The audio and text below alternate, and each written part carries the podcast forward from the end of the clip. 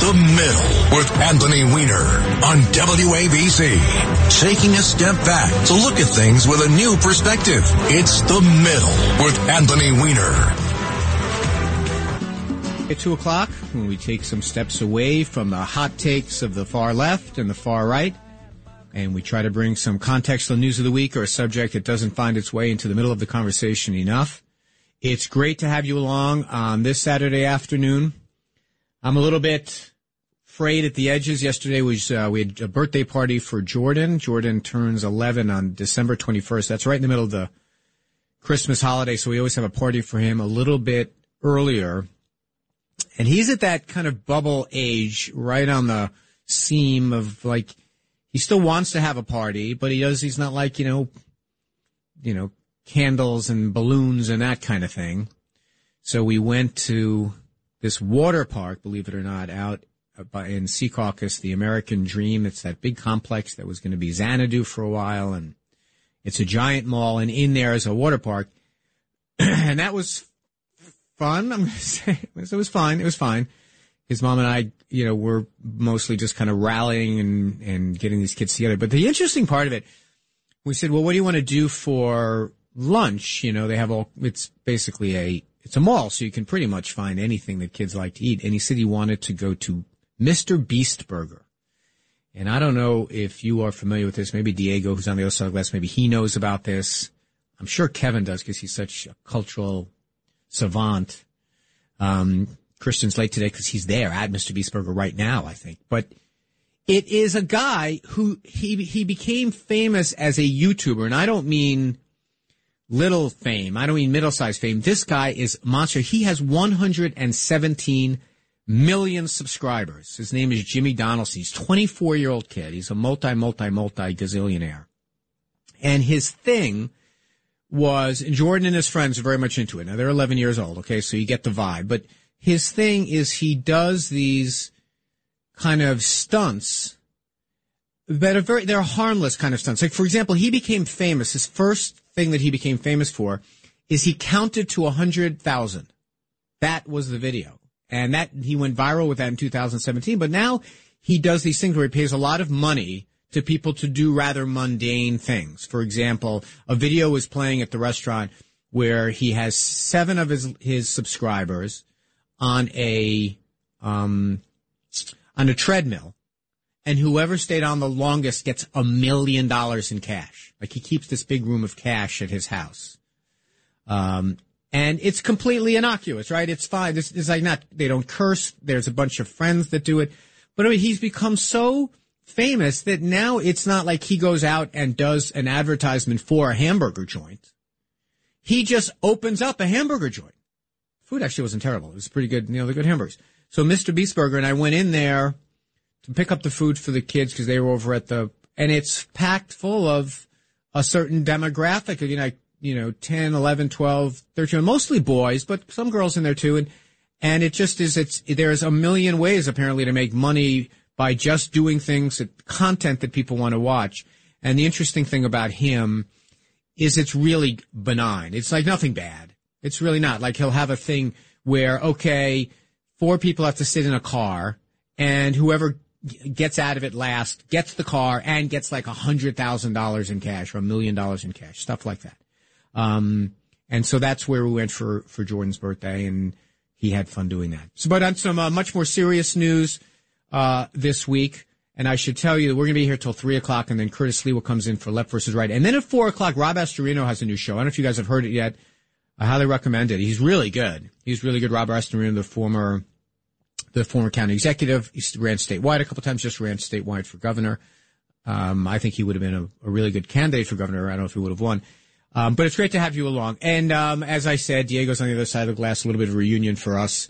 And Kevin is also helping out. So some of the serious news of the week, obviously the news of Brittney Griner, very happy news for her and her family. And, uh, trade was not a great one, obviously. This guy, Victor Bout, an arms trafficker, merchant of death, he was called.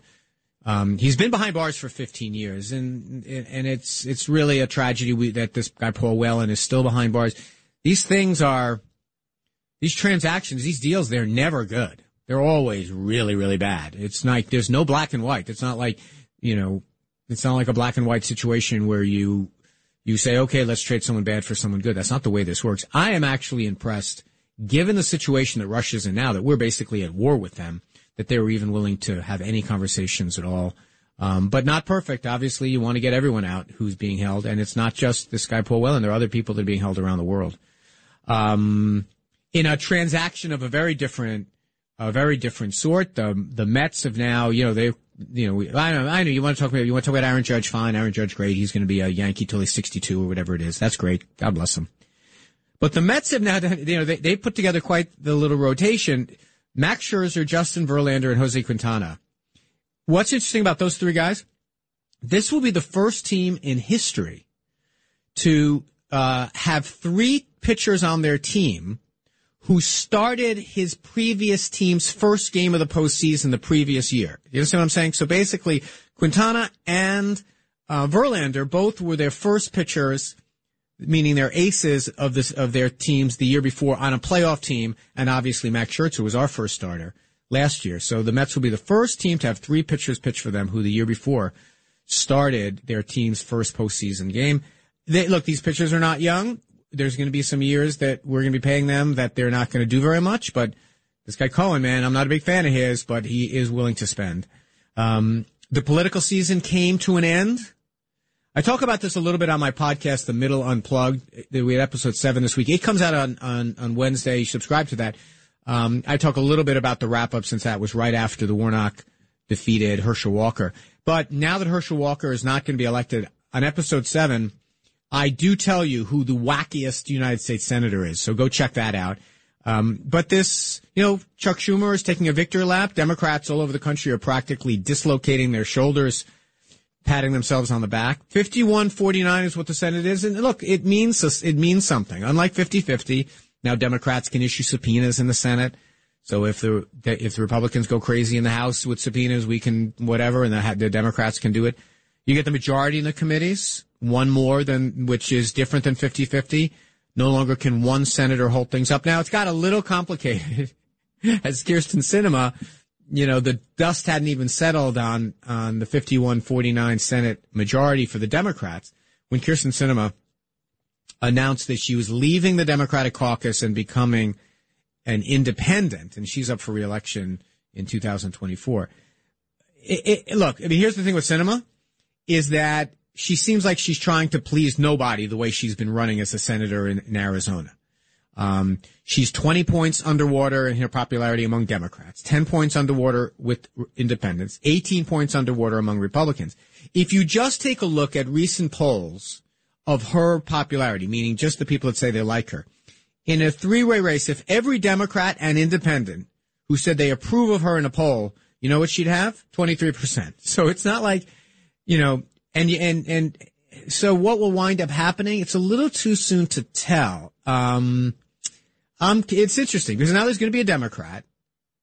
There's going to be Sinema, maybe, unless she's not going to run because she's maybe she just sees she can't win, and a Republican. And I don't know.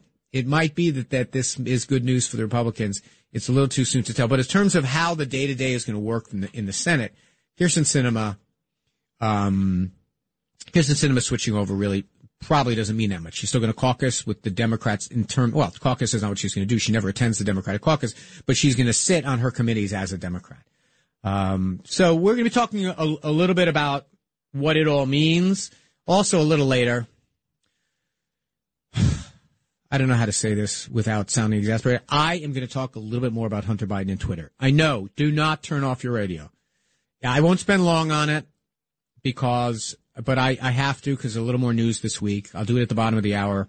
So stick around for that if you're into that subject. Because as you know, there is no one, Diego will, will vouch for this, there is no Democrat on earth who knows more about this subject. I am a, a Hunter Twittergate a file. I know everything there is to know. I follow this.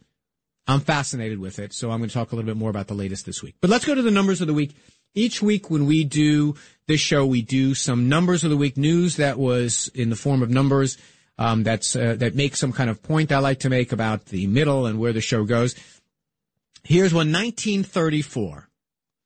In 1934, no Democratic senators lost reelection. But since that time, since 1934, every president, Democrat and Republican, has seen at least one senator from their party lose reelection in a midterm cycle until Biden. Joe Biden becomes the first president since FDR not to lose a single senator. That became clear when Warnock won his race the other day. Um, and the Democrats are celebrating. They're jumping through hoops about how amazing everything is. But let's not go to, let's not get ahead of ourselves. Look at some other numbers of the week. 1.7. 1.7 million votes for Herschel Walker. 48.6%. He basically lost by a point. And he was arguably the worst Senate candidate that you could have put up. He turned out to be, I mean, I don't want to, you know, whatever, piss on his grave or whatever the expression is, but he was a gaff machine. He was not, he's not ready for prime time. Republicans saying it, Democratic, and he lost by a point. Another number, 54.4 million. That's how many Americans voted for Republicans this cycle. If you listen to Democrats talk about this, you say, oh my God, we, we won. We're, we're amazing.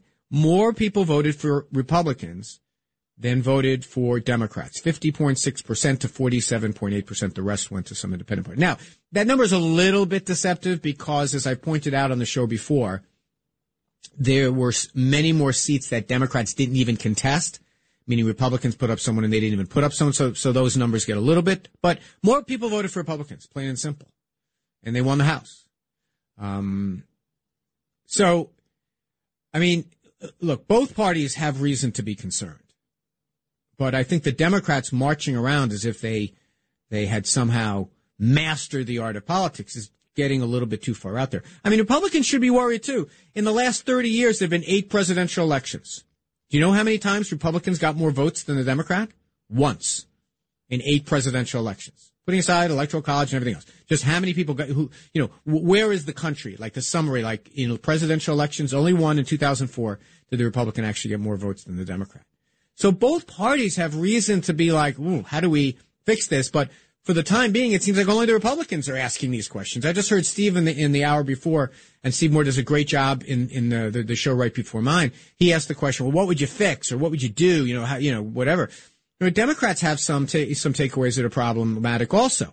You know, for Democrats, you know, it's, it's, let's figure out people who, who can, you know, who are, who have basically moderate views. Don't fall in love with these shiny objects. You know, choose war horses over show horses. And when I say that, I'm thinking of Beto O'Rourke in Texas. We always get so excited for him. We dump a ton of money into him. He never comes up. Stacey Abrams, same way in Georgia. I mean, Florida, we keep saying, oh, Florida's purple. No, Florida's not purple anymore, guys. It's red. So Democrats have some, they have to, have to do, do some checking on things. And the Republicans have to do something as well. They have to learn how to vote and stop telling people not to. Listen to what listen to what the chairman of their own party had to say. But what we do need is our voters need to vote early. I have said this over and over again. There were many in 2020 saying don't vote by mail, don't vote early, and we have to stop that and understand if Democrats are getting ballots in for a month, we can't expect to get it all done in one day. Right. Yeah, by the way, you know who she's referring to when says Republicans are saying that? Donald Trump and Lee Zeldin. Lee Zeldin keeps, I know she, he wants to be the chair there and he's looking for issues. Guys, these these legislatures, Democrat and Republican, are trying to make it easier for people to vote, and that means people who are homebound, people who are senior citizens, people who are who are in service overseas. Like mail-in voting is not a new thing to to be to be saying you can't trust it, you can't trust it, you can't trust it. Like you know that is not a good strategy. But I'll tell you a couple of other things that I think that they can't have to stop doing. But we'll do it after the break because you're going to be surprised what I have to say. They have been they have been almost uniformly pissing on Donald Trump. And listen, I'm no big fan. One of the things I have said that I want to do in this program is not get stuck in Trump derangement syndrome because I think it doesn't get us very far. But when we get back, you are going to hear Anthony Weiner defending Donald Trump here on the middle. By the way, if you want to get on the phones, 800-848-WABC, 800-848-9222. It's so great to have you along on the middle, and we'll see you on the other side. This is The Middle with Anthony Weiner. 77 WABC. Talk Radio 77 WABC. Finding new ways to make change. Reaching across the aisle to work with both sides. This is The Middle with Anthony Weiner on WABC.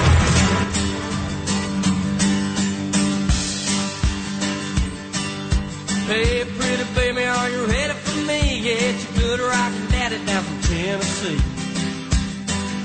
I'm just out off from about San Antonio with the radio blasting and the bird dog on. Yeah, speed travel, my head Selma town, no local And welcome back to the middle. This is Anthony Weiner with you. That is Steve Earle bringing us in with Guitar Town. We're doing thematic music today. I'm getting very ambitious now that Kevin is back and the Ryan regime is over after one short week. I don't know if you guys, last week Ryan was here, man, all these rules he was setting up.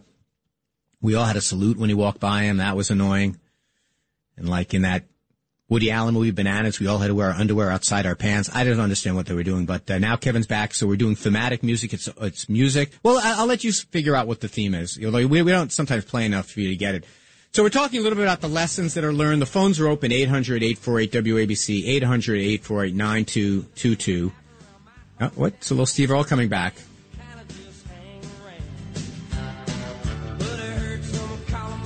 I, you know, one of the I love WABC because of its mix of music and talk and news. Um, as I've said to you before, in, in the early 1970s, when I was first kind of cutting my teeth and learning, understanding music, WABC was what I listened to.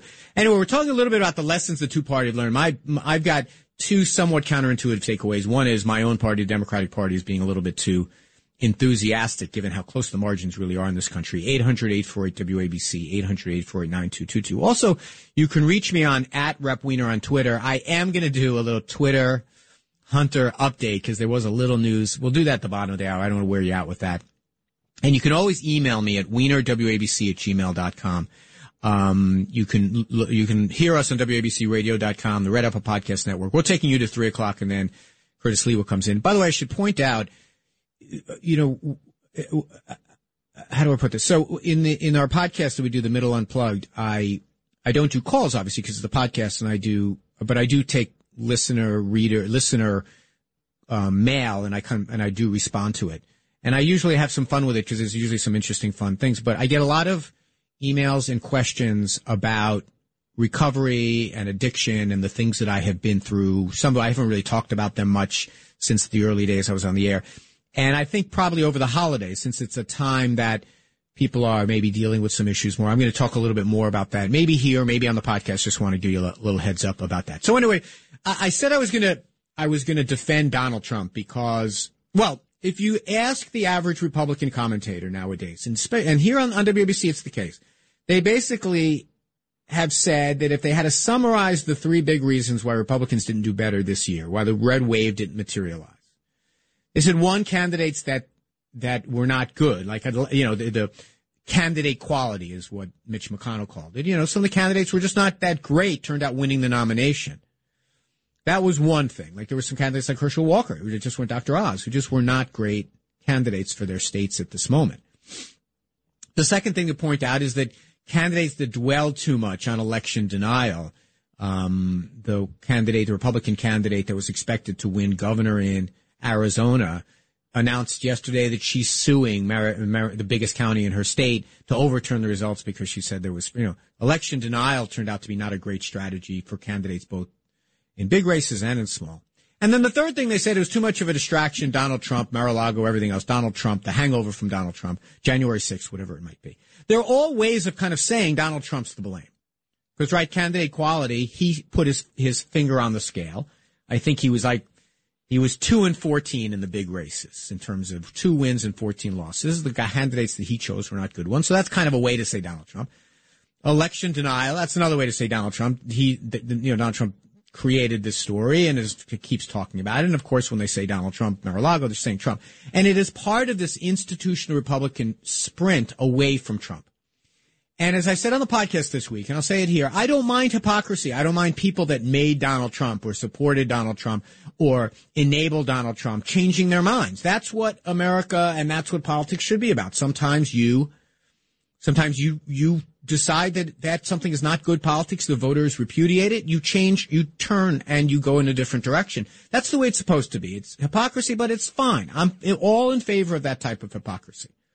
The problem that I see in is that if Donald Trump wakes up this morning and sees all these people saying these things about him, how he's to blame, he's to blame, he's to blame, he is right to say, wait a minute. I'm the same guy that I was in 2015, and I'm the same guy that lost the popular vote in 2016. I'm the same guy that talked about, that talked about, you know, good people on both sides when a bunch of Nazis were, were protesting. He's the same guy that, that has been this guy. This is the same Donald Trump. And to make it even weirder is that the, that all of these Republicans who are saying these things, including even people on this, who call into the station, some of our, our hosts here. Well, if he's this bad, say you're not going to vote for him anymore. They don't say that. They're still perfectly prepared to not take that final step. Now, why is it? They don't want to antagonize Donald Trump supporters, and there are a lot of them, and they're crazy loyal. So my thing is, if you're going to blame him for all of the problems that you've had and why you lost in 17, lost seats in 18, lost the election in 20, and now lost seats in 20, you know, effectively didn't get the wave you wanted in 22. You can't continue to blame Donald Trump unless you're prepared to say the next thing is, no, I'm going to vote for DeSantis or I'm going to vote for Pompeo or, or Pence or one of the other guys. It seems like the, the, the hypocrites want to have it both ways. If you're going to change your position and otherwise, Donald Trump is perfectly reasonable to say, listen, dance with the one that brung you. You know, I, this form of republicanism won you the presidency in 16. Now, whatever, you know, I think it was, it was a narrow margin and took every perfect storm, whatever it is. But if you're going to walk away from the guy, walk away. So if you're down, if, if, I mean, I think that it's a little bit of a bum rap. This is the same Donald Trump you always had. There's nothing all that different. And so to suddenly say, oh, this is our problem, it's Donald Trump, I just don't, I don't buy it. So if that's the lesson you're taking away. Now, there are signs, though, that the Republican Party is kind of coming to grips with the idea of kind of like picking its fights better. Like there was this respect for marriage thing that recently passed in the House and Senate here during the lame duck. And it's called a lame duck because, and yeah, well, it's obvious why it's called lame duck. Well, maybe it's not obvious. It, it, this is, this is a period between the time one Congress has been chosen. This Congress is still meeting but they know their fate. They're going to be gone in January. Not that they're going to have to leave the building. Some of them are leaving, some of them are not. But this Congress, everything's going to start fresh in January. That's what they call it the lame dunk. But sometimes you do things that kind of both parties kind of agree on during this window. And 12 Republican senators voted for the Respect for Marriage Act, which didn't say states had to do anything in particular about about um, same-sex marriage. They just had to respect it in their state. If uh, you know, respect. You know, someone says I am married in New Hampshire and I'm now living in Massachusetts. They just had to respect that that contract. And 12 Senate, 12 Republicans voted for that. I mean, still a majority of Republicans in, but still people like, you know, like Tillis of North Carolina, you know, um, I mean, um, Romney, you might expect, Murkowski, you might expect, you know, Blunt of, of, of Missouri, um, Lummis of Wyoming, very conservative, Sullivan, of Arkansas, very conservative. Young of Indiana, very conservative. Ernst of Iowa, very conservative. Because I think that they're getting back to the root of the Republican ethos, which is live and let live. Gov- you know, government doesn't decide who's married. You go, you know, live and let live. And I think that that is a smart place to be. So we're going to take some calls. 800-848-WABC, 800-848-9222. My summary again. Democrats are celebrating too much and Republicans might be blaming the wrong guy. Or if they're going to do it, let's go ahead and do it right. I did say I would do some Twitter at the bottom of the hour, so hold those calls until we get there. Uh, let's go to some some calls again. 800 WABC. Uh, let's go to Dave in Ronkonkoma. Hey, Anthony, how are you? I'm well, Dave. Thank you.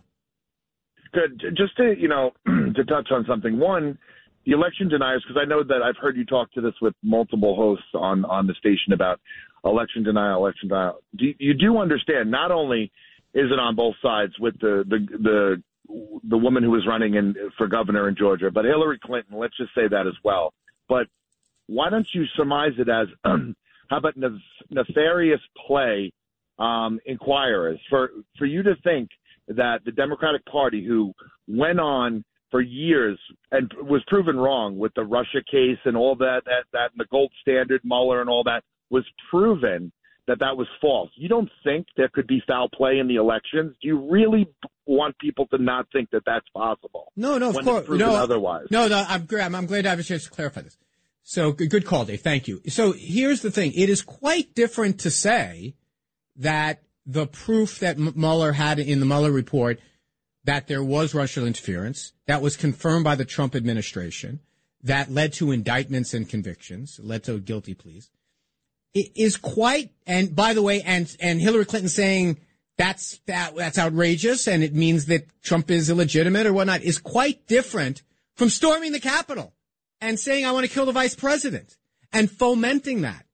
Going into court and alleging fraud is totally, absolutely cool. We're going to talk about it later with Curtis and local elections. But when the courts say no, to then say, well, we want to throw out the results is very different than Stacey Abrams saying, I think this was a cooked election because you moved polling places at the last minute. I mean, it's just a different, it's like this, everything has to be equal. No, it's not. It's a false equivalency. One is, yeah, being beefy. I said, I say the freaking electoral college is basically cooking the books for Republicans all along. But that is quite different than me going to the Capitol and saying, hang Mike Pence. And me standing up in Arizona today and saying, I think that I'm alleging fraud. And then when a court hears all the evidence and you have to stand up in front of the court say, oh, we don't have any evidence. That's a very different kind of thing. We have a process to complain about things. It's called the courts. And then the courts rule and you go on. It's quite different than storming the Capitol and fomenting and encouraging people to do it and saying, take down the metal detectors because my people don't, you know, take down the metal detectors when you're expecting violence. People showed up with guns. I mean, it's like, look, I just think it's a difference of degrees. And by the way, the people have spoken about that. In places like Arizona, the reason that Democrats won is Republicans voted for the Democrat because they were uncomfortable with that line of attack. But absolutely, I, I agree that saying I think the election was screwed up, and by the way, to say that Mueller disproved it, quite the opposite. He wound up indicting people for it. It's great to have you along. 800 848 WABC, 800 848 9222. If you are all Twittered out and all Hunter Biden's out, maybe turn off the volume and turn on the soccer game. But if you're not, I'm here for you. And so is Diego. And so is Kevin. So is Christian, if he showed up. See you on the other side. Hey, pretty baby, won't you hold me tight? I'm loading up and rolling out of here tonight. Well, one of these days I'm gonna settle down and I'll take you back with me to the guitar. Anthony Weiner, 77 WABC. This is The Middle with Anthony Weiner, 77 WABC.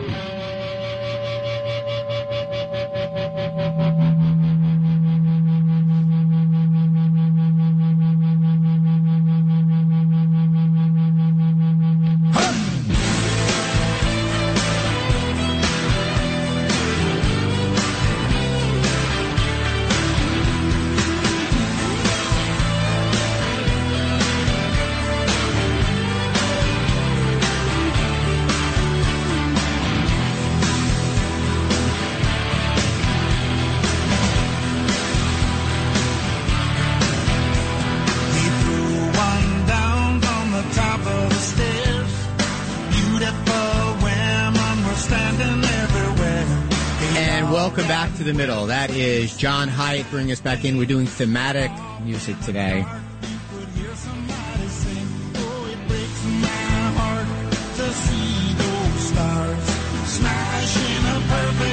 And the theme is guitars. That's right. Steve Earle was with Guitar Town. John Hiatt, perfectly good guitar. Maybe I'm trying too hard. Just trying to bring a little something extra here, getting some help from Diego on the other side of glass. And I apologize, Christian is in the building. But because he came in late, he's being hazed by Kevin. They're making him go and put up decorations for our concert that we're having on Sunday. All right, so we're talking a little bit about um, what we're talking about the lessons to be learned. I said I was going to do a little little Twitter, but let's let's do a few more calls about the election and the, and the lessons that we've learned. Tony in Clifton, New Jersey. Go ahead, Tony. Welcome back. Hi, Anthony. How are you? I'm well, thank you. Always a pleasure. My so, pleasure. looking at the Republican Party, all I've been doing, uh, I am a Republican, but I believe the beauty of this country is the two party system plus whatever, you know, independence there are. So I love this country dearly and I served in the military. So I want to see it work. And I see the Republican Party has lacked the leadership that we needed. I'm in New Jersey, so we had Jack Ciattarelli lose. And, uh, you know, not analyzing him, I didn't understand why. And then I looked at the party and I thought about it since last year. And there is a lack of leadership and a lack of where we're going and this is how it works and this is what we need to do because everybody needs a leader to sort of get them on track. So I totally agree with you on that. Yeah, I think the part. The, I mean, I, I agree. Now, Jack Ciattarelli might not be the best example because he came very close to winning that election last year. Um, now, maybe, you know, you know, I, I sometimes look at that race in New Jersey and I wonder, you know, Ciattarelli kind of snuck up on everybody. Like election night, we didn't. I mean, maybe if Lee We Zeldin, didn't know. yeah, we, we didn't know. Yeah. But I, I mean, here, here's the, here is the question. And thank you so much for calling, Tony. You always, you always bring a great deal to the conversation. You know, one of the things that Republicans have to figure out, and maybe this is a way to lead into the Twitter conversation, is is how much do you spend your time looking back and how much do you spend your time articulating what your plan is going forward? Newt Gingrich recently wrote an op-ed, I think, for on his newsletter of the Wall Street Journal, basically that that you know the, the mistake Republicans are making is not offering their own affirmative alternative. Now, remember, Newt Gingrich is the guy that had the contract with America. He very much believed in the idea of having something very firm that you can. I mean, even though it was a lot of rhetoric, having something that voters can hang their hat on if they're trying to visualize Republican leadership. And Kevin McCarthy and the Republicans this time really didn't do that. They just said that Biden stunk and, you know, you know, replace him and the economy's in the dumps and the immigration everything else didn't have a great affirmative plan. And now right out of the box, they are doing Twitter and Hunter Biden and everything else. I'm not sure that middle of the road voters who we talk to a lot on this program who are winning elections for, for, for the sides. You know, it's not coming from hard left and hard right voters. They're, they're going where they're going to go. I think they want to see something more affirmative. They want to see results. They want to see stuff happen. And as I've said repeatedly, if you look at the point where things changed for the Democrats in the summer, it's when Biden started to get stuff done. Did stuff on burn pits, did stuff on the inflation, on the Inflation Reduction Act, or whatever he called it, did stuff on, um, on the chip shortage, did, you know, got some stuff done. I think a lot of people were focusing on the idea, well, is it good or is it bad? I think a lot of Americans, well, all right, at least they're trying. They're getting something done. And I think the same is, can be said now I think that's what the American people want. I want to tell you, as someone who knows him, not Kevin McCarthy's strength. He's, it's just not. I mean, he's a nice guy, but in terms of like vision is not really, um, not really his thing. Well, okay, let's do a little bit of Twitter, and I'm going to let. Actually, why don't we do this? Sal in Long Island, go ahead. Why don't you set the table? What did you hear this week about Twitter? What do you think? And then I'll try to respond. Hey, Anthony, how are you? Thanks for taking my call. Uh, I just want to, I just want your take. Now that we know what happened in 20 in 2020 with the Twitter, uh, do you have any trouble? What, what, what, what, what you take on that? And another thing is, I'm going to make it quick. Another one. Uh, as long as we have mail-in ballot and ha- uh, ballot harvesting and uh, countless counting after the election, uh, Republicans will never ever be able to win another key election again. And I'm saying about key elections. Well, I don't. I appreciate Sal, and whenever you call, I, I never regret taking your calls eh, because you always are interesting. But I just want to, and I talked a little bit about. I'm going to talk about both things. First, let me talk about the ballot harvesting. What is ballot harvesting? Ballot harvesting is the Republican Party of of a county in Mississippi putting up a table at at at a um at a carnival and saying sign up here for your absentee ballot and let us know if you need any help filling it out or turning it in. I mean, that ballot harvesting is, if that's ballot, that's what ballot harvesting is. And that's what Ronna McDaniel was talking about in that cut. That's what ev- people do that. You don't get extras. You don't have any special ballot. It's just if you, if you can't make it to the poll or you want to vote early or you want to vote by mail to make it as easy as possible to do it. Why would Republicans not be, not want to do that? It, it, it's it's you have a lot. You the, the senior citizens in this country favor Republicans. A lot of them don't want to. Military people are favor Republicans. They vote by absentee. And this idea of counting ballots after election day. Look, here's the way it works. Anything that gets mailed in, legislatures have to decide when it has to be stamped, date stamped, to be eligible to be counted. Some legislatures say the day of election. Some say after three days. Some say whatever.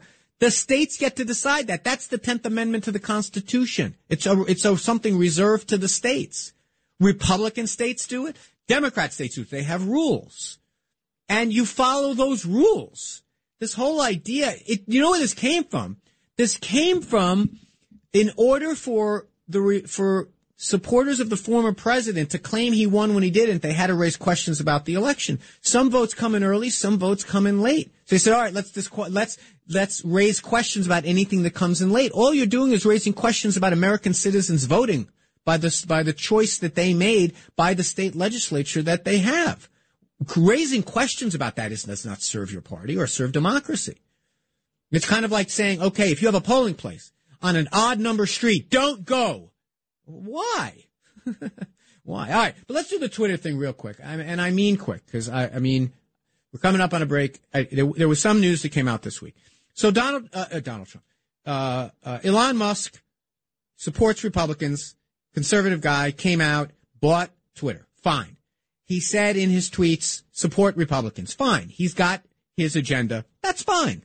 That's fine. I, I don't no problem with Republicans uh, ha, um, um, having access to that, no, no more than having access to Fox, no more than having access to the microphones here at 77 WABC. Um, and so he says, I want to have more transparency. Love it. He says, I'm going to give access to all these records to two reporters. Don't love it so much. If you're going to do transparency, just release the data. And then he releases some and not others. So transparency kind of. Even the former head of Twitter said, release everything. Let us see everything. So what did we find out? Well, to summarize, well, one thing we found out was summarized best by my friend Miranda Devine, who wrote the book on, on Twitter. And here's what she had to say. Quite a bit that's useful. It's not really the smoking gun we'd hope for. I feel that Elon Musk has held back some material. In particular, there's a tweet in which um, Matt Taibbi says, well, he hasn't seen any evidence that law enforcement specifically warned off Twitter from our story. So, perfect summary. I mean, I think it's interesting. She says, it's not what we'd hoped for. That's not the way reporters are supposed to talk. That's to say we hoped to find out something, but there's no there on the big question of did the government, the Trump FBI, I want to just repeat that. It was Donald Trump who was in charge at the time.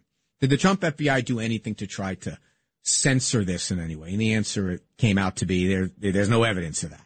Now, what did we find out? We find out that all the time inside of Twitter, there were people trying to get them to do actions, to not, to put, take something down, to put something up. There were Republicans doing it, Democrats, more Democrats they found were doing it than Republicans. But again, uh, yeah, I'm sure it's a private company. I'm sure people were calling them up all the time saying, oh, that's not fair. Don't do that or do this other type of thing. And then they found something else that again wasn't newsworthy because they had already described it right on their website. And that is that sometimes if they take something that they don't like or they don't approve of, or if you're a racist, if you're uh, using someone's information, if you're saying something that's, that's dangerous, whatever it is, they have, they have things to not, they, they, they to, to, to turn the volume up or down on those things the same way advertisers can pay them to turn the volume up on all of their tweets. And so it gets out even more. So long story short, it's a, it's, we still have not seen anything that is that amazing. Now, we did see, and I said this on the podcast a couple of weeks ago, Twitter was utter chaos at the time trying to figure out what to do with all of this stuff. But to return, the big thing, was there some like government censorship? No. It was a lot of, it was a private company trying to figure out what to do and making mistakes. And I've said before, blocking the post story from being circulated was a big mistake. And it wasn't permanent. It came back eventually. Did the other publications that were out there cover the, the Biden story? Yep. Every single major publication did, but they didn't cover it as much as the Post because they didn't have the hard drive. The Post wouldn't share it, and and Rudy Giuliani wouldn't give it to them. Does it look really bad for Hunter Biden? Oh yeah, it does. It does. No two ways about it. Now, would any of our hard drives? I mean, I'm, I'm, I'm probably not the person who has this, but would any of our hard drives, if they became public, would they hurt be embarrassing? But it is bad for Hunter.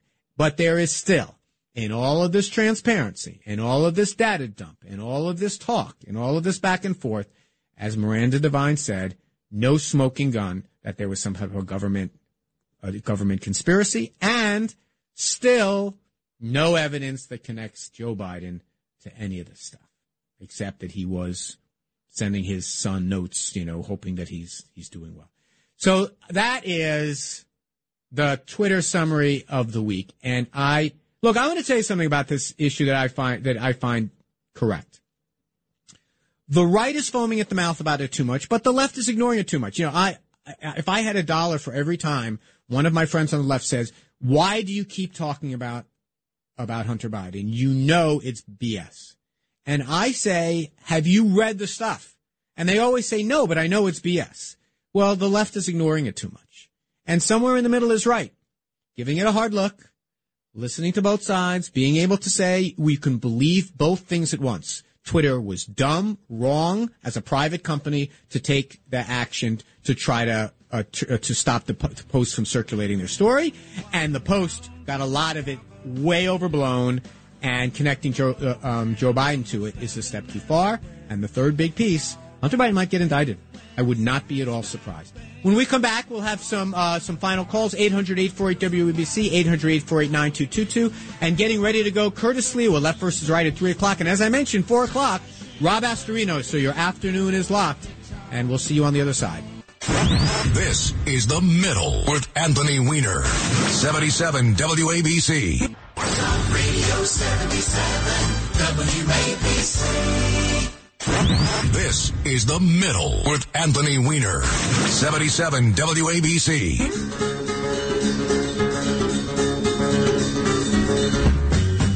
While I quit my job down at the car wash. I left my mama a goodbye note. By sundown, I left Kingston with my guitar under my coat. I hitchhiked all the way down to Memphis, got a room at the YMCA. So welcome back to the middle. That is obviously the king. Bring us back in with Guitar Man as we do our guitar theme music. We're talking a little bit about Twitter, a little bit about the election, and some of the lessons the Democrats and Republicans can take away. At four o'clock, Curtis Sliwa, forgive me, at three o'clock, Curtis Sliwa will come in for Left versus Right. And then Rob Astorino comes in with his new show at four o'clock. I really encourage you to listen to it. He does a great job. You can listen to us on the app, WBCRadio.com. And I want to reiterate the Middle Unplugged, episode seven is out now, where I give the, the breakdown of the wackiest U.S. Senator since Herschel Walker won't be joining that august club. Um, and I had, it was tough to narrow it down. Tough to narrow it down. 800-848 WABC. Let's go back to the calls. Um, James in Brooklyn. Go ahead, James. Hey, what's up, Anthony? I, I, I wanted a question. I wanted to ask you a question. A couple minutes ago, you were talking about January 6th. People brought guns there. Do you really feel it was an insurrection? Well, now people have been found guilty of, of, of fomenting insurrection. Yes. I mean, what, what, it depends. Look, I mean, I, to me, if you're trying to, to attack your government and stop them from doing the job of the people, that's the definition of insurrection. What about you? Um, well, it's my definition. If they had weapons and they had a coordinated plan, it just seemed like a bunch of dumb idiots going there to, to let their feelings be heard. I don't really feel it was an insurrection, but everybody, all the Democrats are over, you know, uh, overstressing certain things to make it appear a certain way. Well, I mean, I, I hear you. I hear you, but it's January 6th. They were there because Congress was meeting to certify the new president, and they were all there in unison to stop it from happening. I mean, they weren't just there holding up signs; they were storming in. And as far as the gun part, I mean, the people have now been guilty of sedition, and the evidence in the case was there were hotel rooms filled with weapons, waiting for the go signal to come in with the weapons, and they were, you know, as, as soon as as soon as whatever theory they had about what was going to happen next uh, took place. So I, I yeah, I, I- think it's it's a jury of a, a jury of Americans has now kind of called it that. Um, next up is Joe in New Jersey. Go ahead, Joe. Yes, uh, Anthony, I, I just wanted to speak to you about the Democrats and their view with regard to women's reproductive rights and uh, defending women in general. And it just seems like it's very hypocritical when a lot of the people coming over the border, a lot of ladies, young ladies, are getting raped, getting mistreated, getting molested, you know, and you know, Democrats are not doing anything about this. They they claim to be for uh, women's rights and standing up for young women, but then they let all this horrible stuff happen. You know, similar to the way that you you molested young women yourself. And you know, you guys are just so disgusting to me. You're a bunch of demo rats. I call you demo rats. Uh, Murphy, um, I, I I hold him pretty much responsible for killing my grandmother in a nursing. Home. All right. Well, let me. I, I, I, before we get into Joe's grandmother in a nursing home and his insult to me, which is fine, by the way. If you're Anthony Weiner and you're on the radio, you got to be prepared to take some incoming. I, I look. I, I think that the border is a perfect place as an issue, a perfect place for Democrats, Republicans to work out something here in the in the lame duck. I think if they did a deal, and this is the one that they've been talking about, you help out maybe the dreamers, who are the people that these young people that that are here and don't have a country to go back to. You increase funding for border security, something that I think that Joe would support. And you also increase the funding for asylum hearings. So people who come here seeking asylum get their hearings quickly. That is the kind of deal that I, that I, I think that Democrats and Republicans would, um, would, would both be able to, uh, to work on. Um, next, let's go to, uh, to, uh, Jim in Long Island. Jim, you want to talk about Hunter Biden? Hello, Anthony. Thank you for taking my call. My pleasure. Yes, respectfully regarding the Hunter Biden issue, it's not just about Hunter Biden, it's about the whole Biden family. You had indicated or uh, suggested that there was no evidence to support the Biden family had done anything illegal or unethical. And that's completely inconsistent with the information on his laptop and the people he worked with, namely Tony Bobulinski he has provided not only evidence, firsthand evidence, but voluminous documents to support everything he said, which included his personal meetings with Joe Biden and Hunter Biden, I think as part of uh, business dealings with Burisma and others. So what I would respectfully suggest to you is, why don't you have Tony Bobulinski on your show and interview him? Because Oh, apparently. That- nobody wants to. That is a great idea. All right, Jim, you've given me a great idea. First of all, here's what we know about Tony Bobulinski. We know that Tony Bobulinski says that he has evidence on his cell phone in the form of of um, of texts that support the idea that in one email, when there's a reference, not even from Hunter Biden, not even to Hunter Biden, it he would Hunter Biden was CC'd on the email that ref, that refers to other people that refers to 10% for the big guy of some deal that did not happen with a company that was never formed. So Tony Bobulinski, and by the way, for all of you who are listening, what we are talking about now is the single. That's not true. There's some pictures of Joe Biden taking grip and uh, uh, uh, grip and grins with uh, with people. They say, "Oh, here's evidence that he's involved in something." He's when you're a senator and vice president, you take a billion pictures. But anyway, what we're talking about and what Jim was referring to is the only piece of evidence that exists that Joe Biden got any of this action from any of these deals. And just so I've described it to you, it is an email that was found on the hard drive, not to Hunter Biden, CCing Hunter Biden from two other people, talking about a company that never got off the ground, Sino Holdings or something like that. Anthony, And hold on, here, just, just let me finish. Let me finish, and and, and then uh, and then I'll come back to you if you, if you want to.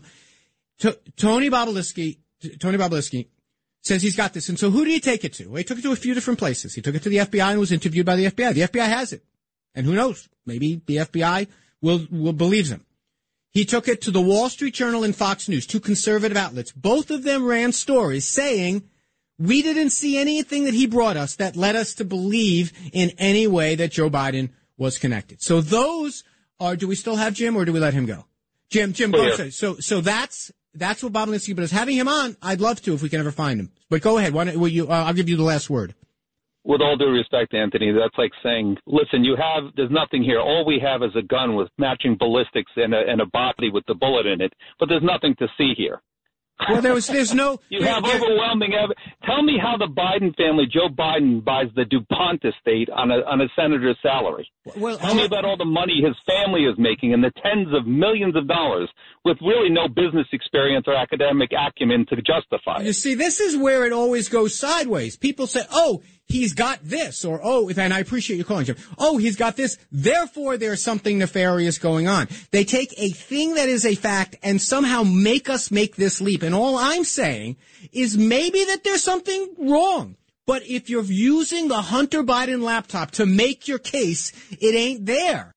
And to say, well, you got evidence, but there's no evidence. No, you got evidence, you don't. You got evidence, you don't. And I'm saying that on that laptop, and I read all of the stuff that's in the public domain. I've got everything except the freaking laptop myself. Having read it all, I read Miranda Devine's book. I read every story about it, everything that comes out. I read all the Twitter stuff. All I'm saying is Bobulinski is not the, the, the, he's, he's not the proof that you think. He's just not. I bet you it might be the first time Jim even heard that the email wasn't even to Hunter Biden, the big guy. I mean, you think somewhere, by the way, thousands and thousands of documents on the Hunter Biden with financial dealings and everything else. And the best they can come up with is one reference to the big guy. Something they never call me. I'm a slightly undernourished Jewish guy from Brooklyn, but I'm really glad to be here on the middle with you. We'll be back next week during the week in the middle unplugged. Coming up next, Curtis Sliwa, left versus right, and then at four o'clock, Rob Astorino comes in. I can't tell you how grateful I am to have all of you join me each week, and thank you to Diego, Kevin, and Christian for helping us out. And at, at three o'clock, we'll be back with Curtis Sliwa.